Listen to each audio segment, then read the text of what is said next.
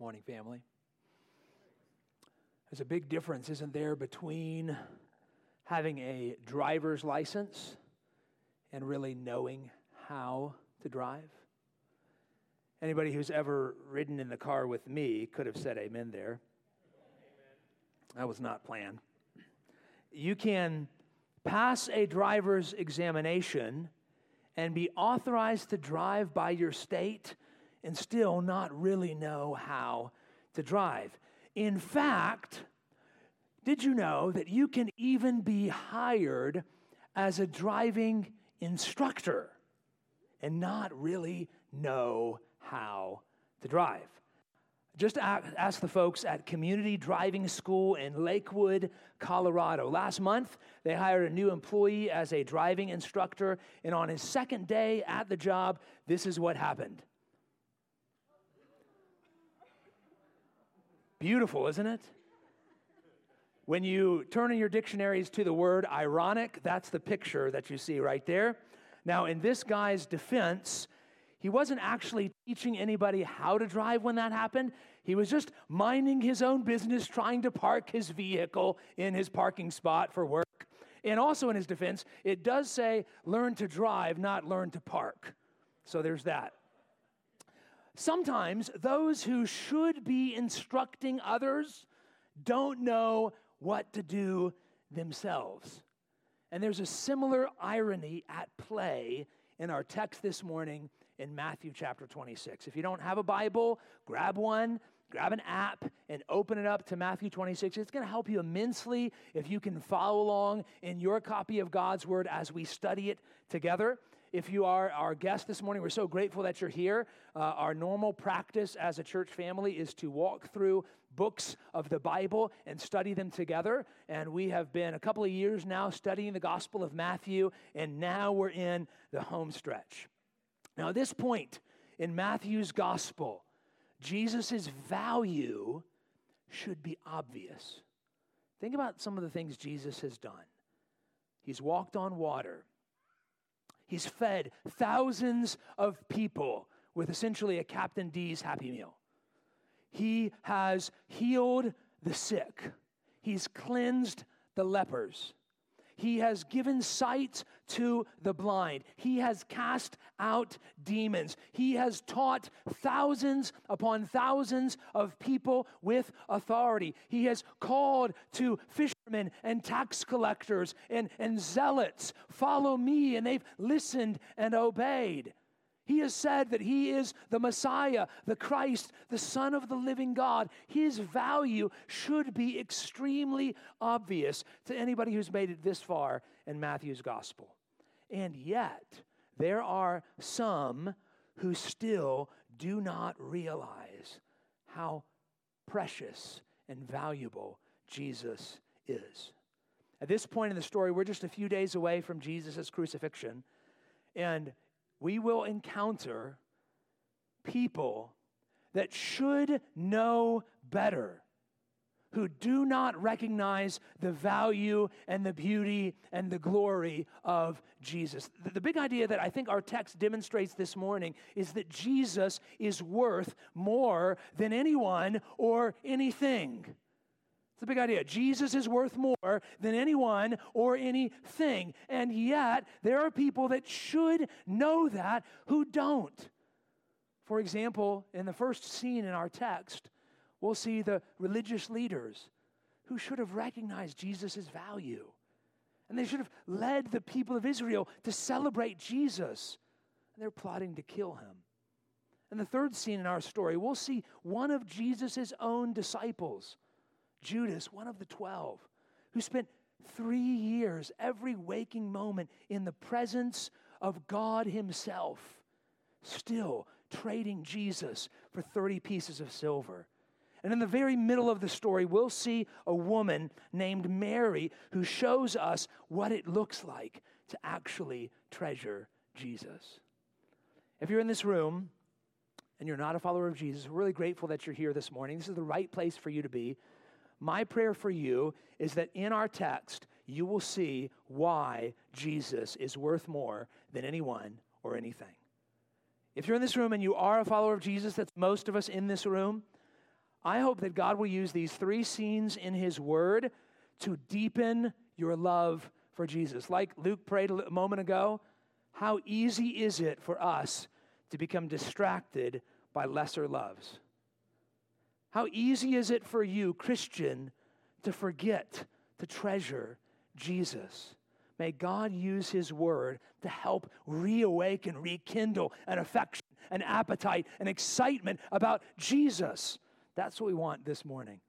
We're going to look at three scenes in the story. Scene number one is what the chief priests treasured. We're going to look at that in verses one through five. Uh, starting with verse one. When Jesus had finished all these sayings, he said to his disciples. Now, I'll stop there for just a second because it's important that we remember the context of our text this morning. When Jesus finished all these sayings, is referring to everything we've been studying the past few weeks. If you've been with us at BBC the past few weeks, we've been walking through what's called the Olivet Discourse. And in the Olivet Discourse, Matthew 24 and 25, Jesus talks at length about the destruction of the temple in AD, in AD 70 in Jerusalem and about the end of the world. Last week, we looked at the final judgment. And, and if you've been with us through that, perhaps you've heard some things in, from this pulpit that maybe you're not sure about. Maybe you got a slightly different perspective on the end of the world. Listen, it's okay if we don't agree on everything about the end of the world. What matters is that we agree on what matters most. And Jesus is kind of like reframing our perspective. He's talked about the end of the world, he's talked about all that stuff, that there's so much debate. And he says, now listen to what's really important. What is it? Look at verse 2. You know that after two days, the Passover is coming, and the Son of Man will be delivered up to be crucified. Brothers and sisters, if you're a part of the Poquoson Baptist Church family, where we must have unity, deep unity, is on the truth of the cross of Jesus Christ. That is what's central. I want you to look at verse 2 carefully and notice that he says, After two days, the Passover is coming. The Passover was, of course, this massive festival in Israel. It celebrated God rescuing his people from bondage to Egypt. Uh, if you're not familiar with the Passover story, you can read about it in the first 13 chapters of the book of Exodus, the second book in your Bible. Um, we're going to be looking a little bit more into the Passover next week in our sermon, uh, so it might help you to do some homework this week and read Exodus chapters 1 through 13 and just refresh yourself on the Passover. But this was that festival that remembered God rescuing his people from Egypt through 10 plagues. And on that final plague, the angel of death passed over God's people, whoever had the blood of the lamb over the doorpost of their home. And Jesus says, Jesus, whom John the Baptist called the Lamb of God Jesus says, right at the peak of the Passover festival, where you celebrate how God rescues his people through the blood of a lamb, that's when I'm going to die. Something massively significant. Now, this is the fourth time in Matthew's gospel that Jesus has prophesied his eventual death. He's told his disciples how it was going to happen. He's going to be arrested. He's going to be mocked. He's going to be flogged. He's going to be crucified. He told his disciples where it was going to happen in the city of Jerusalem. He told his disciples who was going to do it. It was going to be the chief priests and the Pharisees and even the Gentile rulers. He told them why he was dying to rescue his people. But now, for the first time in Matthew's gospel, Jesus tells his disciples when. Immediately after the Passover festival, this is going to happen. Now, if it's been hard for you to process some of what Jesus has taught us in the Olivet Discourse about the temple being destroyed and about his return, all of that stuff, final judgment can be kind of hard to process all that. Just imagine how hard it would be for the disciples. And then imagine Jesus has just told them right after Passover, I am going to die. How would they be processing all that? Matthew doesn't tell us. In fact, Matthew just shifts the scene to something that's happening on the other side of Jerusalem. Somewhere near the temple district, There's a group of religious leaders meeting in secret. Look at verse 3. Matthew 26, verse 3. Then the chief priests and the elders of the people gathered in the palace of the high priest, whose name was Caiaphas.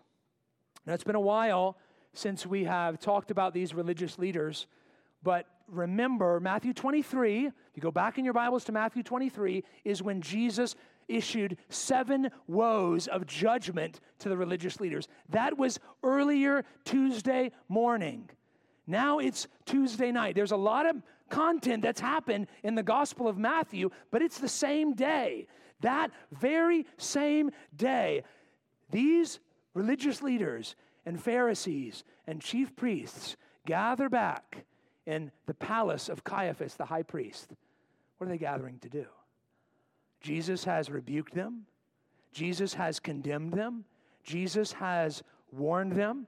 If you were with us when we studied Matthew 23, one of the things I challenged us to do is to examine ourselves. So, are these religious leaders gathering to examine themselves in light of Jesus' word?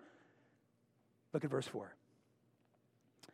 And they plotted together in order to arrest Jesus by stealth and kill him. But they said, Not during the feast, lest there be an uproar among the people. Rather than examining themselves, rather than confessing their sin, rather than getting on their faces before a holy God, rather than doing any sort of introspection, what do the Pharisees do? They gather to plot revenge. We're going to silence him.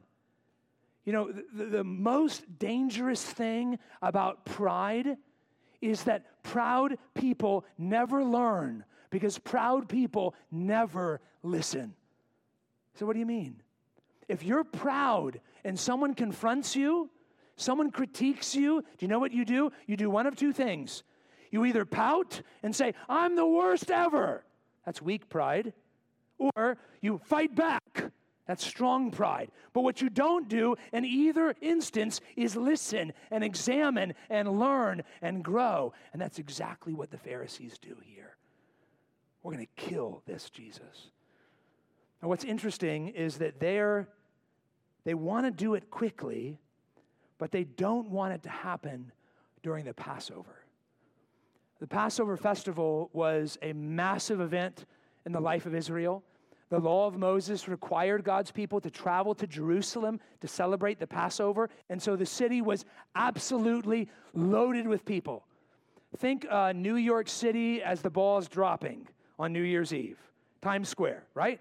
Massive crowds of people, people everywhere. And the Pharisees say, listen, we cannot kill him then, not during the feast, because there's going to be an uproar among the people. And you say, why do they care? Who cares if the people get upset? The Gospel of John actually fills in some of this detail for us.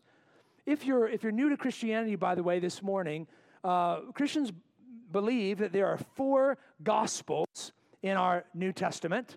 Uh, think of them kind of like four camera angles on a football field. They're all telling the same story. They're just looking at it from different angles, different directions. Okay, so you've got the Gospel of Matthew, the Gospel of Mark, and then Luke, and, in, and then John. In John chapter 11, John gives us a few more details about this meeting. You'll see the verses on the screen. So the chief priests and the Pharisees gathered the council and said, what are we to do? For this man performs many signs. If we let him go on like this, everyone will believe in him, and the Romans will come and take away both our place and our nation. So, why are the Pharisees, why are the religious leaders worried about an uproar among the people? Because if there's an uproar among the people, then the Roman soldiers will act quickly to suppress any uprising. And if the Roman soldiers act quickly to suppress an uprising in Jerusalem, what will happen to the religious leaders? They'll lose their power, they'll lose their status, they'll lose their positions, they'll lose their palaces, they'll lose their temple, they'll lose everything. So, what then do the chief priests treasure? They treasure their positions of power, they treasure their authority. They treasure their control over people. In this way, The religious leaders are a lot like abusive leaders. Abusive leadership wants to control the narrative. Abusive leaders are not transparent, they want to work in secret. Abusive leaders are self serving. Rather than giving of themselves to serve their people, they use their people to serve themselves. Abusive leaders are manipulative. They'll plot and scheme to maintain control, and abusive leaders are deadly. These leaders say, We would rather kill Jesus than risk losing what we've got. Now, if you're in this room and you find yourself in any form of leadership this morning, whether in the church, in the home, in the workplace, I would challenge you to examine yourself for any element of this sort of abusive behavior in your leadership. Am I transparent as a leader? Am I forthcoming? Am I seeking to maintain positions of power and authority? Am I willing to do whatever it takes to keep control? If you're in this room and you're under authority, and that ought to be every single one of us in this room, all of us are under authority. Consider the leaders in your life. By God's grace, not every leader is an abusive leader. Where you have good authority, where you have godly authority, praise God and thank those people that have authority over you. But these men are a perfect example of evil, abusive authority. Now, before we move on from this first scene, I want you to see something about the beauty and the glory of Jesus in this section. Isn't it interesting that the religious leaders are determined not to kill Jesus during the Passover. But when does Jesus die? During the Passover. They look like they're in control. They look like they're manipulating the situation and they get what they want, but they don't. Everything that they are doing is only fulfilling the purposes of a sovereign God. Dear Christian, whatever things are upside down in your life right now, I don't know what they might be, but whatever is happening in your life, none of it is outside of the control of a sovereign and good and glorious Jesus. So treasure him. Treasure him. He's worth more than anyone and anything. Uh, second scene we're going to look at this morning is to see what treasured in verses 14 to 16. We're going to skip over verses 6 to 13 for now and look at what happens next in the chief priest's secret meeting. Look at verse 14. Then one of the twelve, whose name was Judas Iscariot, went to the chief priest and said, What will you give me if I deliver him over to you? And they paid him 30 pieces of silver. And from that moment, he sought an opportunity to betray him. The story of Judas is one of the most tragic stories in the entire Bible. Judas was one of the 12 disciples. Jesus had more than 12 disciples, but he had an inner ring of 12 disciples that he eventually would call, all but Judas, apostles and send out to establish the New Testament church. These guys were the inner ring, these guys were the inner circle. And Judas was one of the 12. For three years, Judas spent every waking moment with Jesus. He saw his miracles, he saw his power. He knew his authority. He had a front row seat to everything that Jesus was and is, and still he betrays him.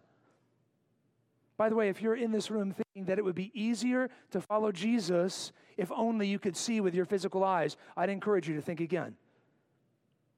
Isn't it possible to see all of it and still reject Jesus?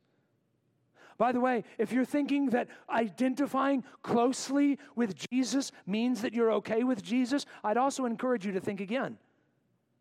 You cannot identify closer to Jesus than one of the 12. And yet, this man spends three years identifying with Jesus. And in the end, he rejects him. The story of Judas ought to cause every Christian to look at himself and say, But by the grace of God, there go I.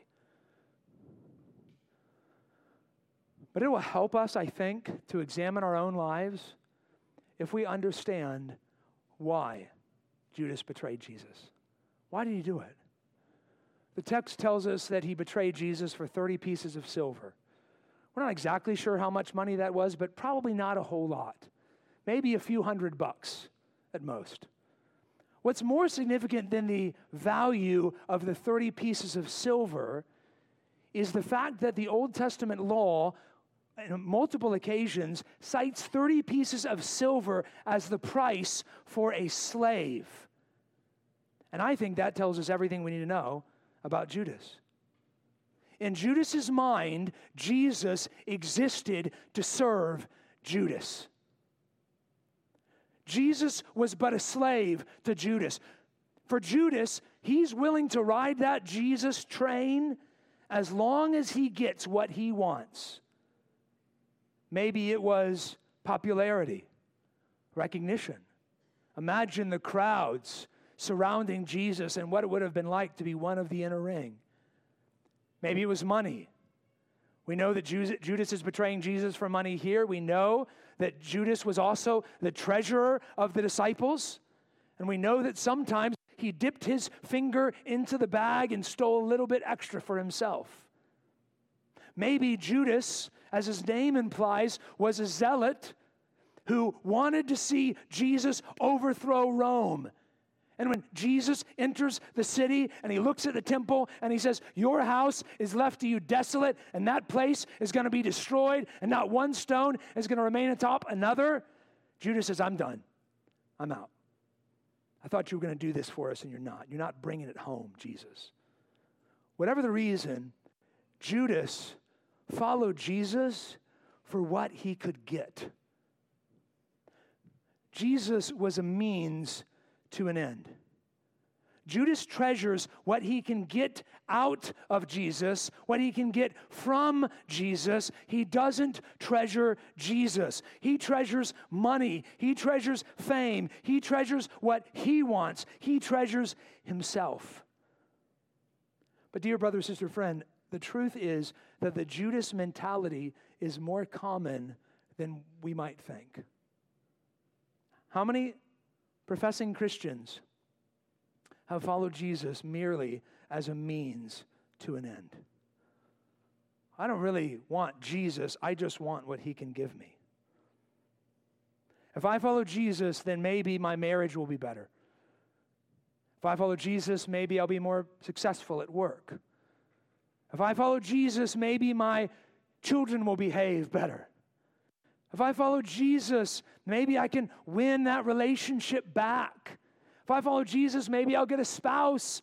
If I follow Jesus, maybe He'll heal me. And in the end, what we're looking for, what we're treasuring, is not Jesus, but the thing that we hope Jesus gives us.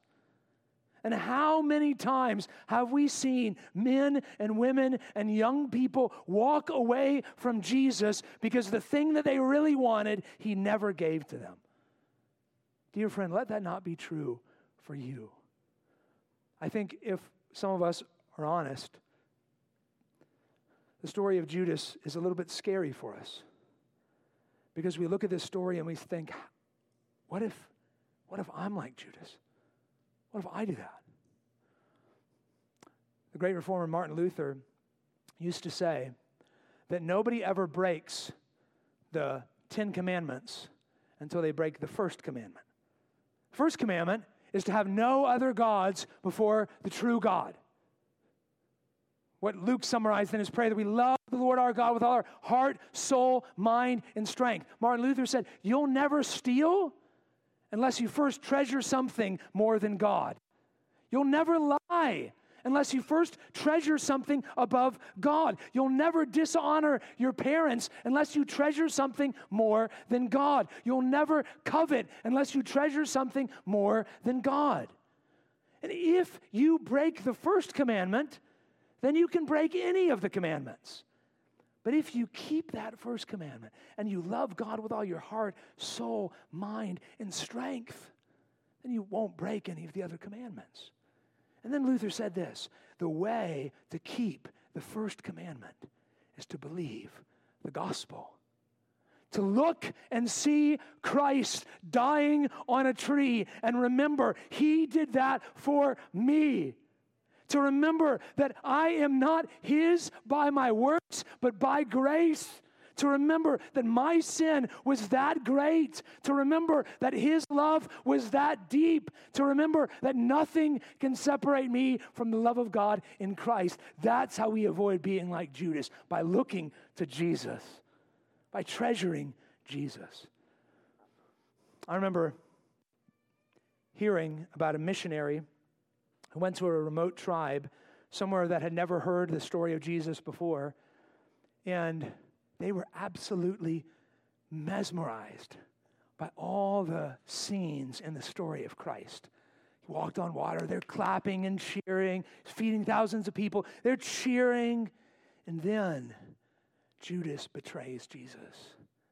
And this crowd, they were shocked absolutely devastated, weeping, shocked. Why don't we get shocked like that today? It's because we know the story, right?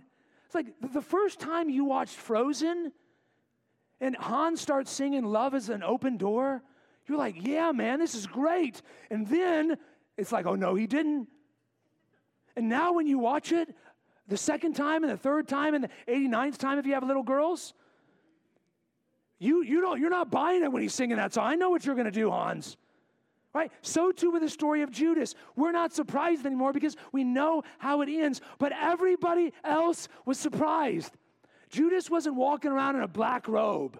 You know, it wasn't like there's sinister music every time Judas enters the room. Next week, when Jesus says, One of you guys is going to betray me, everybody says, Is it me? Nobody's like, Well, duh, it's Judas over there. Everybody was surprised except for one person. Who? Listen to John chapter 6, verse 64. Jesus knew from the beginning who those were who did not believe and who it was who would betray him. Do you see the beauty of Jesus? Again, he appears weak. He appear, he's being betrayed by one of his friends. And yet, in that, you see the sovereignty of Jesus. He's in control through all of this. And you see the tenderness of Jesus. Jesus must have treated Judas the way that he treated all the other disciples with kindness and grace. Is this not a God worth treasuring? Is this not a God worth more than anyone or anything? Well, even if on either side of this woman in the middle of our story, even if on either side there are people that should have known better but didn't. There is one woman who treasures Jesus rightly. So consider with me in verses 6 through 13 what Mary treasured. The final scene in our story is actually a flashback. Uh, we know this because John chapter 12 says that it happened six days before the Passover. So, why does Matthew place this story, this flashback, right here? Because he's, he's not making a chronological point, he's making a theological one. In other words, Matthew deliberately places this story right in the middle between two groups who treasure Jesus wrongly to show us how one person treasures Jesus rightly. On either side of the story, you have a villain treasuring something instead of Jesus, and right in the middle, you have this woman who treasures Jesus rightly. Now, we need to be really careful to think like a first century Jew right here. Because here's the deal today, in our stories that we tell today, think your Star Wars, your Pixar stories, your Disney stories, all that stuff. In our, in our stories that we tell today, is it surprising when there's a female superhero surrounded by male villains? Is that surprising? No. In fact, it's quite common in our stories today. We tell a lot of stories with, with strong women, and as a dad to three girls, I'm grateful for that. But that is not the way things were in Jesus' day. Just to let you know the way that people often thought in Jesus' day. Here's a popular prayer, not a biblical prayer, this is not in the Bible, but this is a popular prayer that many Jewish men used to pray. They used to wake up every morning and say, I thank God that I'm not a Gentile, a slave, or a woman. Don't add that to your prayer journal, folks. Not a good prayer. But that's the way people thought in those days. In the 21st century, people are super impressed that there's this woman highlighted as the hero in the story. But in Matthew's day, nobody would have been impressed. Could it be, friend, that that's another reason why you should consider and believe the truthfulness of the scriptures? See, if Matthew was making this story up, he would not have placed this woman right here as the one who gets it right. He would have picked a strong man, and everyone would have been like, Yeah, Matthew, that's great. Why does Matthew tell the story like this? Because this is how it happened, because it's true. So, what actually happened? Look at verse 6. Now, when Jesus was at Bethany, in the house of Simon the leper, I'll stop there for a second. So, Jesus is in Bethany. That's where he's staying during the Passover feast. Jerusalem is absolutely crowded. You can't get a room in the city. So he's staying with his friends, Mary, Martha, and Lazarus, who lived in Bethany. And this particular night, they are invited to a feast at the house of a guy named Simon, who's a leper. Now, wait a minute, that should cause all sorts of alarm bells to go off. If you know anything about leprosy in the Bible, you know that lepers were unclean, they're untouchable. You don't spend time with lepers. You certainly don't go to a leper dinner party. So most people believe that Simon the leper was probably a healed leper, someone that once was leprous, but now has been made clean by Jesus which I think is a good point for how Jesus loves to spend time with the people that he heals. So, what happens in this dinner party? Verse 7 A woman came up to him with an alabaster flask of very expensive ointment, and she poured it on his head as he reclined at table. What's happening in that verse? Uh, John 12, verse 3, tells us that the woman in this story was a woman named Mary. Mary, Martha, Lazarus, three siblings lived in Bethany. This is Mary of Mary and Martha fame. She's the one that's pouring this flask of ointment on Jesus. Now, what's that all about? Let's see if John's account can clear things up for us. So, John 12, 3 says that this flask was filled with pure nard. Does that help? For some of you, the only nard you've ever heard of is Andy Bernard on The Office. That was a joke, but the rest of you don't know about The Office. Okay, that's fine. What's nard?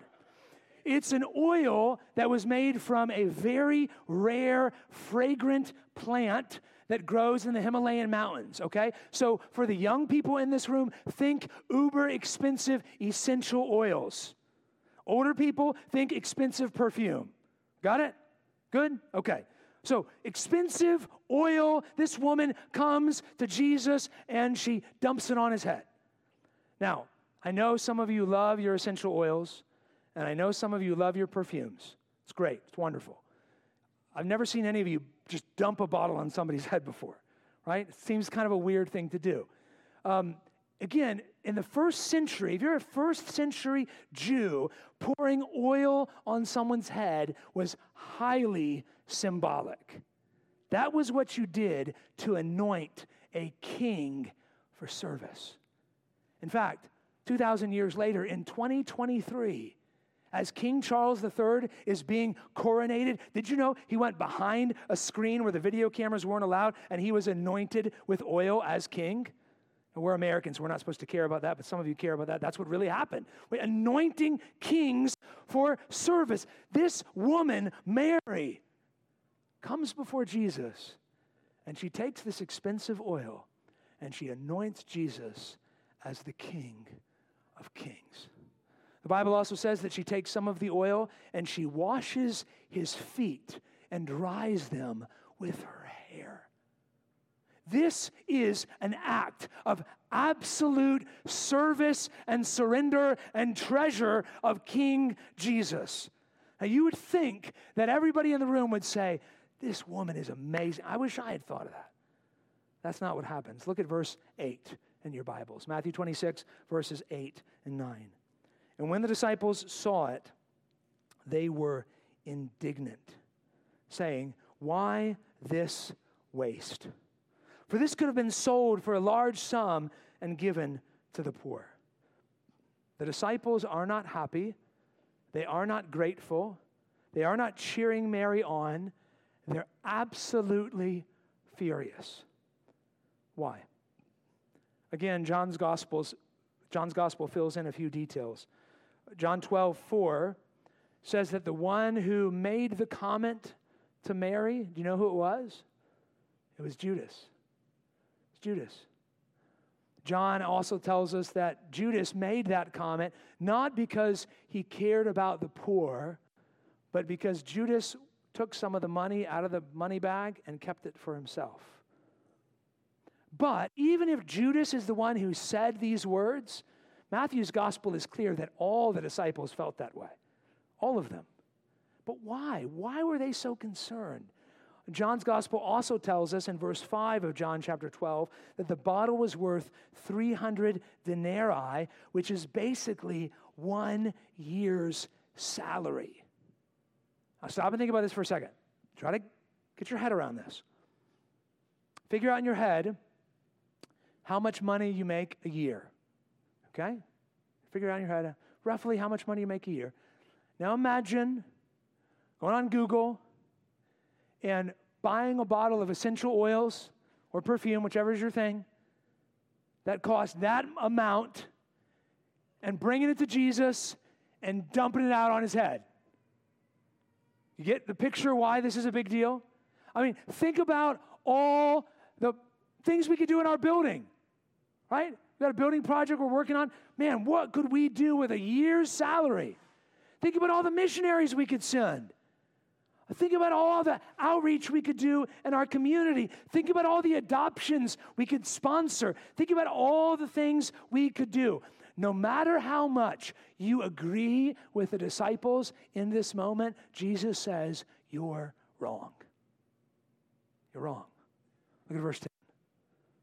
But Jesus, aware of this, said to them, Why do you trouble the woman? For she has done a beautiful thing to me. Instead of joining his disciples in rebuking Mary, Jesus rebukes his disciples. He encourages Mary. He says, What you've done for me is beautiful. By the way, dear Christian, I think we can learn a lesson from this verse, and that is often we don't need to rise up for our own defense, do we? People accuse you of being radical for Jesus. Let them say what they will. Jesus will defend his people. Look at verse 11. Jesus explains why Mary was so right and the disciples were so wrong. Verse 11 For you always have the poor with you, but you will not always have me. I want us to be really careful to understand what Jesus is saying here. Jesus is not saying we shouldn't care for the poor. He's not saying that. The New Testament is filled with instructions for God's people to care for the poor, especially for widows and orphans and their distress. We are called to care for the poor. Just uh, maybe a month or so ago, I was having a meeting with one of our members, uh, Brother Adam Hess. Some of you know Adam. You may not know that Adam's job is to help coordinate government response to poverty in our area. And I was having breakfast with Adam. We were talking about poverty and Hampton Roads and beyond, and what PBC could do, maybe what we should do or shouldn't do to serve the poor in our community. And Adam said something that has haunted me. He said that the only churches that are really actively, consistently involved in caring for the poor in Hampton Roads are theologically liberal churches. Bible believing, gospel believing, Jesus following, faithful to Scripture churches seem to have forgotten to care for the poor. I say that to my shame as a pastor and perhaps our shame as a church to any degree that we're guilty of that. we should care for the poor. May the Lord raise up more men and women who have a passion to care for refugees, to care for orphans and widows and our community and beyond. If you're interested in that, if that, if that burns in you a desire to help the poor in our community, talk to me after the service. I'd love to hook you up with a team that's hoping to do that well. We need to care for the poor. It's one of the ways we show that we believe the gospel. When we were poor, Christ came for us. We were spiritually bankrupt. He gave, He left the riches of heaven to give us Himself. So we care for the poor. But Jesus is saying here, He's not saying we shouldn't care for the poor. He's saying that it was right for Mary to treasure Him more than the poor. Jesus is not saying, don't care for the poor. Jesus is saying, care for me more. Now, I want you to think about that for just a second. If Jesus is just a man, that is an absolutely ludicrous statement. If Jesus is just a man, and he says, it's better for you to take a year's salary and dump it down the drain in devotion to me than to feed hundreds of hungry poor people, then he is either a demonic man or absolutely mentally possessed or something. But if Jesus is God, then he's absolutely right. Do you see? There's really only two options when it comes to who Jesus is. Either Jesus is exactly who he said he was, and he is worthy of all of our worship, and he is worth more than anyone and anything, or he is a madman or a liar or worse. So many people want to uphold Jesus as a good person, but f- refuse to worship him as God. You cannot do that. A man who says these kinds of things and isn't God is a horrible human being. But the New Testament is clear that Jesus is God. Uh, listen to Colossians chapter 1. Jesus is the image of the invisible God, the firstborn of all creation, for by him all things were created in heaven and on earth, visible and invisible. Whether thrones or dominions or rulers or authorities, all things were created through him and for him, and he is before all things, and in him all things hold together. Dear friend, Jesus is God. That's why he's so precious. That's why he's so valuable. That's why we must treasure him. What Jesus says next, perhaps maybe even more earth shattering. Look at verse 12. Jesus says that when she's anointing his body, Mary is not only anointing him as king, she's also preparing him for burial. He says, In pouring this ointment on my body, she has done it to prepare me for burial. Want you look at the juxtaposition here between two truths Jesus is God, and Jesus will die. Those two truths together are the heart of the gospel. Listen to me, dear friend. The Bible says that each one of us has a problem called sin. Young person, boys and girls, you have a problem called sin. Older person, 70s, 80s, you have a problem called sin. And that sin has created a massive separation between you and God. You must, somebody must pay the penalty for your sin. I can't pay it for you. I've got my own sin to deal with. Your parents can't pay it for you. Your, your friends can't pay it for you. Who can pay your penalty? Only somebody of eternal value. Only somebody with zero sin himself. Only God can pay your penalty. And so God becomes a man. Jesus steps into this world in human skin so that he can pay the penalty for your sin and mine. That is the gospel.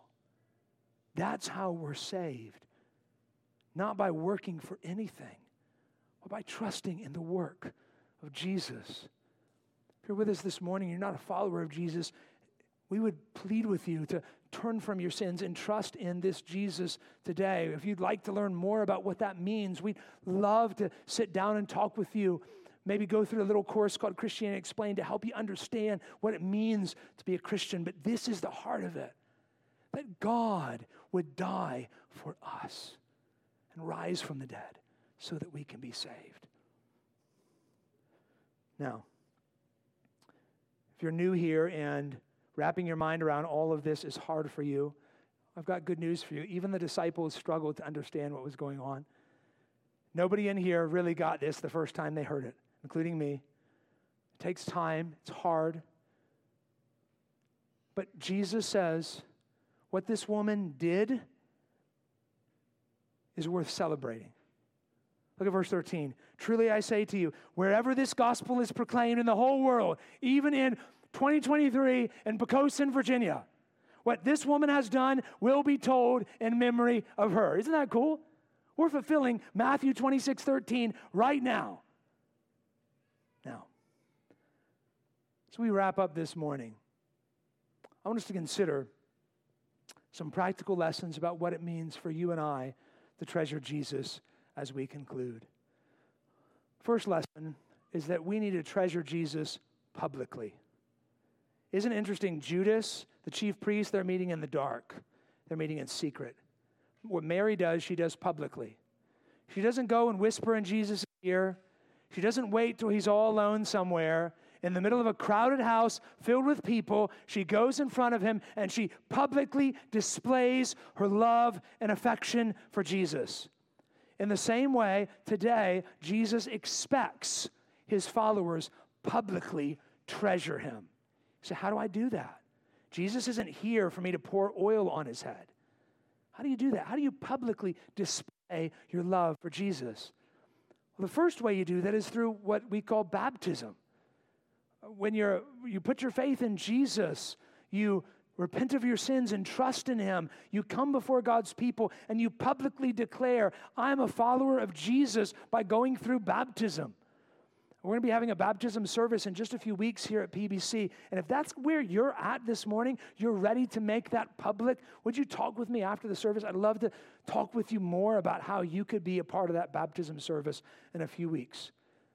Many of you, maybe most of you, have already done that. You, you've already proclaimed publicly that you're following Jesus through baptism. What about you? How do you publicly treasure Jesus? by faithfully in being involved in the local church. That's the place where Jesus has his presence in a special way. We gather with God's people, we love God's people. We celebrate the Lord's Supper and we remember and we rejoice and we follow Jesus publicly alongside his people in a place called the local church. So let me ask you, dear friend, are you involved in the life of a local church? Are you a member of a gospel preaching local church? If you're not, what's holding you back? And if you are, are you engaged to the degree that you should be with, with your local church? Mary treasured Jesus publicly, and so should we. Second, Mary treasured Jesus sacrificially.